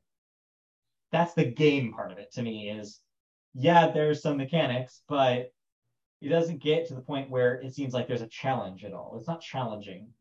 It's just literally like figure it out, which is why I kind of want to make that distinction where yes, there is a mystery to be solved, but you're not solving the mystery. You are watching the mystery unfold, and it makes more sense as you go on, the more footage you watch. Mhm. And so yeah, it's so yeah, I think in that way it definitely makes you think about like, well, what are we calling games then? Like like is this a game is I guess it's a game because you are interacting with it with interacting with it with your controller. But is fast forwarding and rewinding and moving on a Blu-ray also interactive? Is that a game? Is it a game in the same way that like Black Mirror Bandersnatch is, where you're Yeah. trying to decide which way to go, choose your own adventure? That's a game, I think. I don't know. It is They label it as a game. It's interactive, so I guess that makes Yeah. it a game rather than a passive, so, which is what TV and movie is. It's passive. so that's I think the most interesting part about this to me is how that dovetails with the actual content and how interesting and how ambitious all of this footage and all this acting and all this has gotten to combined with its kind of unique way of presenting the gameplay. I understand why some people are calling this game like super hyperbolic terms. Like I've seen two instances of the word masterpiece being tossed around by this game. Mm, I don't know if personally I'm willing to go there, but I get it. And I say that because I get that because it is unique. It is based on some of the stuff he's done before, but I think presented in such a wild, blown out, ambitious way that I think that it is the most like impressive version of the thing he's been trying to do. And yes, we're going really hard on talking about Sam Barlow, the person, but I should restate there are other people working on this. Half Mermaid is a team. Um, there are producers, there are writers. This is a team effort. Um, Mhm. But it is based on works that he did solo. So it is interesting to kind of frame it as something that comes out of his mind first. Um, so yeah, I get why people are like, "Oh, this is quite an achievement," because it is. It is quite an achievement. It's quite a unique thing that nobody else has done before in this exact way, and it is ambitious. And just the effort it must have taken to get this game to be what it is is impressive. But yeah, I think that there are just moments when I'm playing it where I feel a little what like like I'm struggling to like progress that keep it from being an amazing, perfect experience for me. Those moments, there's enough of those moments where I'm like, Ugh, I just wish I saw a new clip instead of getting like literally doing five clips in a row where stuff I've seen before, which is where I'm at right now. Where it's like I keep Mhm. hitting those walls, and I have to be like, all right, well maybe if I go all the way down here to a Minsky clip, like maybe that's something I haven't seen before. Maybe if I rewind to the middle of this clip and click on this lantern, maybe it'll send me to a different lantern the last time. Stuff like that. But like moments like that, I'm a little reluctant to be like, this is amazing. But that made my brain remember our conversation last year about Matrix Resurrections. In that conversation, we were like, yeah, the movie moment to moment has its low points. The action scenes aren't that great. Sometimes the story is kind of like eh, when it's like ramping up to the interesting parts. But the interesting parts of Matrix Resurrections is its commentary about being a movie, being a franchise movie, and when it's like making you think about, and the fact that it stays in your head for days later, thinking about like, wait, so is this what it was trying to say? Is this what it means? Like, what, uh, what, what was it like for Keanu Reeves to be in this thing? Like, like about himself sensibly, like about the franchise, like what was going through the Wachowskis' mind, like when they were thinking about it, like that kind of thing. I think the same exact sentence can be said about Immortality. It is a game that is flawed, that moment to moment might not feel like of a piece, but man, does it stay in your head. Man, is the only thing I've been able to think about in a couple days. Like, because it makes you think about like what are the mechanics of this game? What are the mechanics of a movie? What are we expecting from actors? Like, what does that mean for games going forward that feature actors? When we've had game that basically blows up that entire thought. Like, I don't know. It's just so many pieces. It's such an intricate machine. Right, and that's the mechanic that I have come to enjoy from this game. Yeah. Is that not only is it just you get to see the casting, the script reading, the pre-production, the production, but that as an actual actor creating this content, that everything that you see on screen is on purpose. Yeah. And there's whole stuff you see behind, that you don't see behind the screen, behind the scenes that goes into not just making a movie like for this, but just into making this game in that Yeah. the scene that you see of them doing the auditions, there's Yeah. still like a crew of 10 behind the camera that you don't see, making sure all of this is accurate to progress the story. Yeah, some of my favorite moments are when you when it cuts and then you get to hear some of the banter. Mhm. Um, like one recently I had was um, there's a scene in Ambrosio. I don't know if you've gotten it, where he gets so angry they could start stabbing the the uh, portrait of the Virgin Mary on his wall, Mhm. and it's a fake knife, and so immediately he does it so forcefully that the fake rubber knife bends, and then at the very end, once they cut, they're like, he says, "And give me a real knife." it's so good. So moments like that are just so so interesting because yeah, you get to get, get that extra layer. So the last thing I'm going to say is, I'm convinced at this point that there are three layers like narratively happening here. There's the main layer, which is watching these movies and this footage on its own and being like, okay, trying to figure out the mystery of literally the mystery, like why did these movies not get released? What happened to Marissa?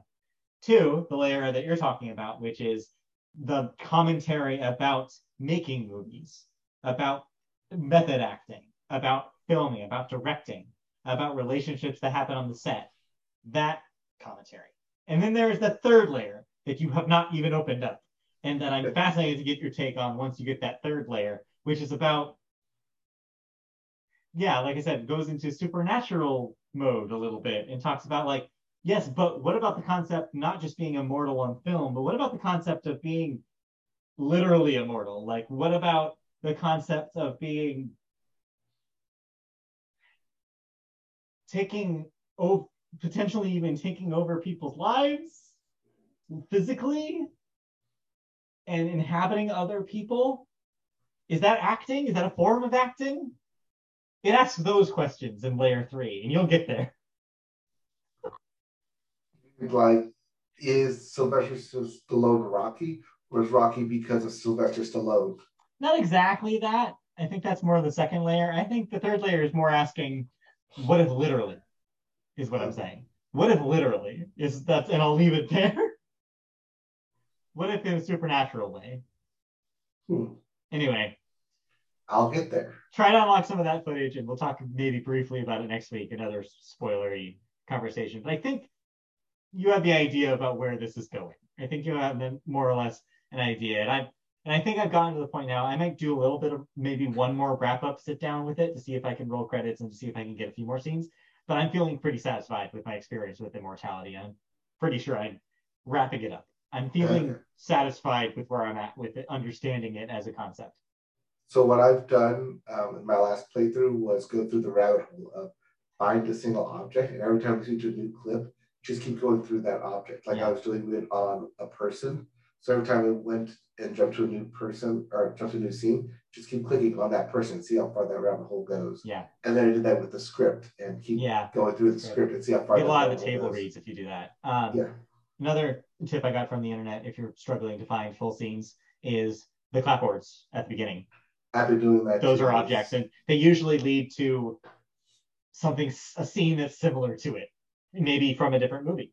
I think that's how I actually got to the end is doing the clapboard. Just keep I going down the rabbit hole clapboard eventually. is the way to the last it. clip. Yeah, I've heard that that is a way to just fudge yourself to the end is to just do the clapboards. Mhm. But- All right, well, that's enough talk about immortality. But man, there's a lot to talk about with that game. Uh, but yeah, in the meantime, thank you for listening and watching this podcast. We are the Media Boat Podcast, I should mention. Thanks for watching. We'll be back next week, probably with a live show for you guys uh, once we're all feeling a little better. Um, we'll be back. So in the meantime, you can watch our archive of YouTube on YouTube if you go to YouTube and search for our channel, Media Boat Podcast. You can watch new and old episodes on there. So check it out. Like, subscribe, comment, whatever you want to do. Click the bell for notifications when we go live. You can also listen to us in classic audio form in media on uh, service, on podcast services like podcast, uh, Apple Podcasts, Google Play, Amazon, iHeartRadio, Spotify, wherever you listen to podcasts, just search Media Boat Podcast. You can find us on social media platforms like Twitter, where we're at Media Boatcast. You can find us on Facebook if you search Media Boat Podcast and find our page there. You can email us if you have questions, comments, your own theories about what's actually happening in immortality. If you email us at mediaboatpodcast at gmail.com. Thanks for joining us. We'll be back next week. In the meantime, have a good week. Uh, oh, we didn't even mention Immortality is on Game Pass if you want to play it. Uh, you can also buy it for uh, pretty cheap, uh, twenty dollars or under on Steam. I believe it's still on sale for seventeen ninety nine if you want to pick it up to own. But uh, yeah, plenty of ways to own it. Uh, so check that out. And then yeah, we'll be back for more news, thoughts, maybe some more talk about immortality. Maybe we'll start talking about other things next week on the podcast. So stay tuned, and we'll see you next time. And football talk next week. And football talk. Okay, bye. Okay, bye.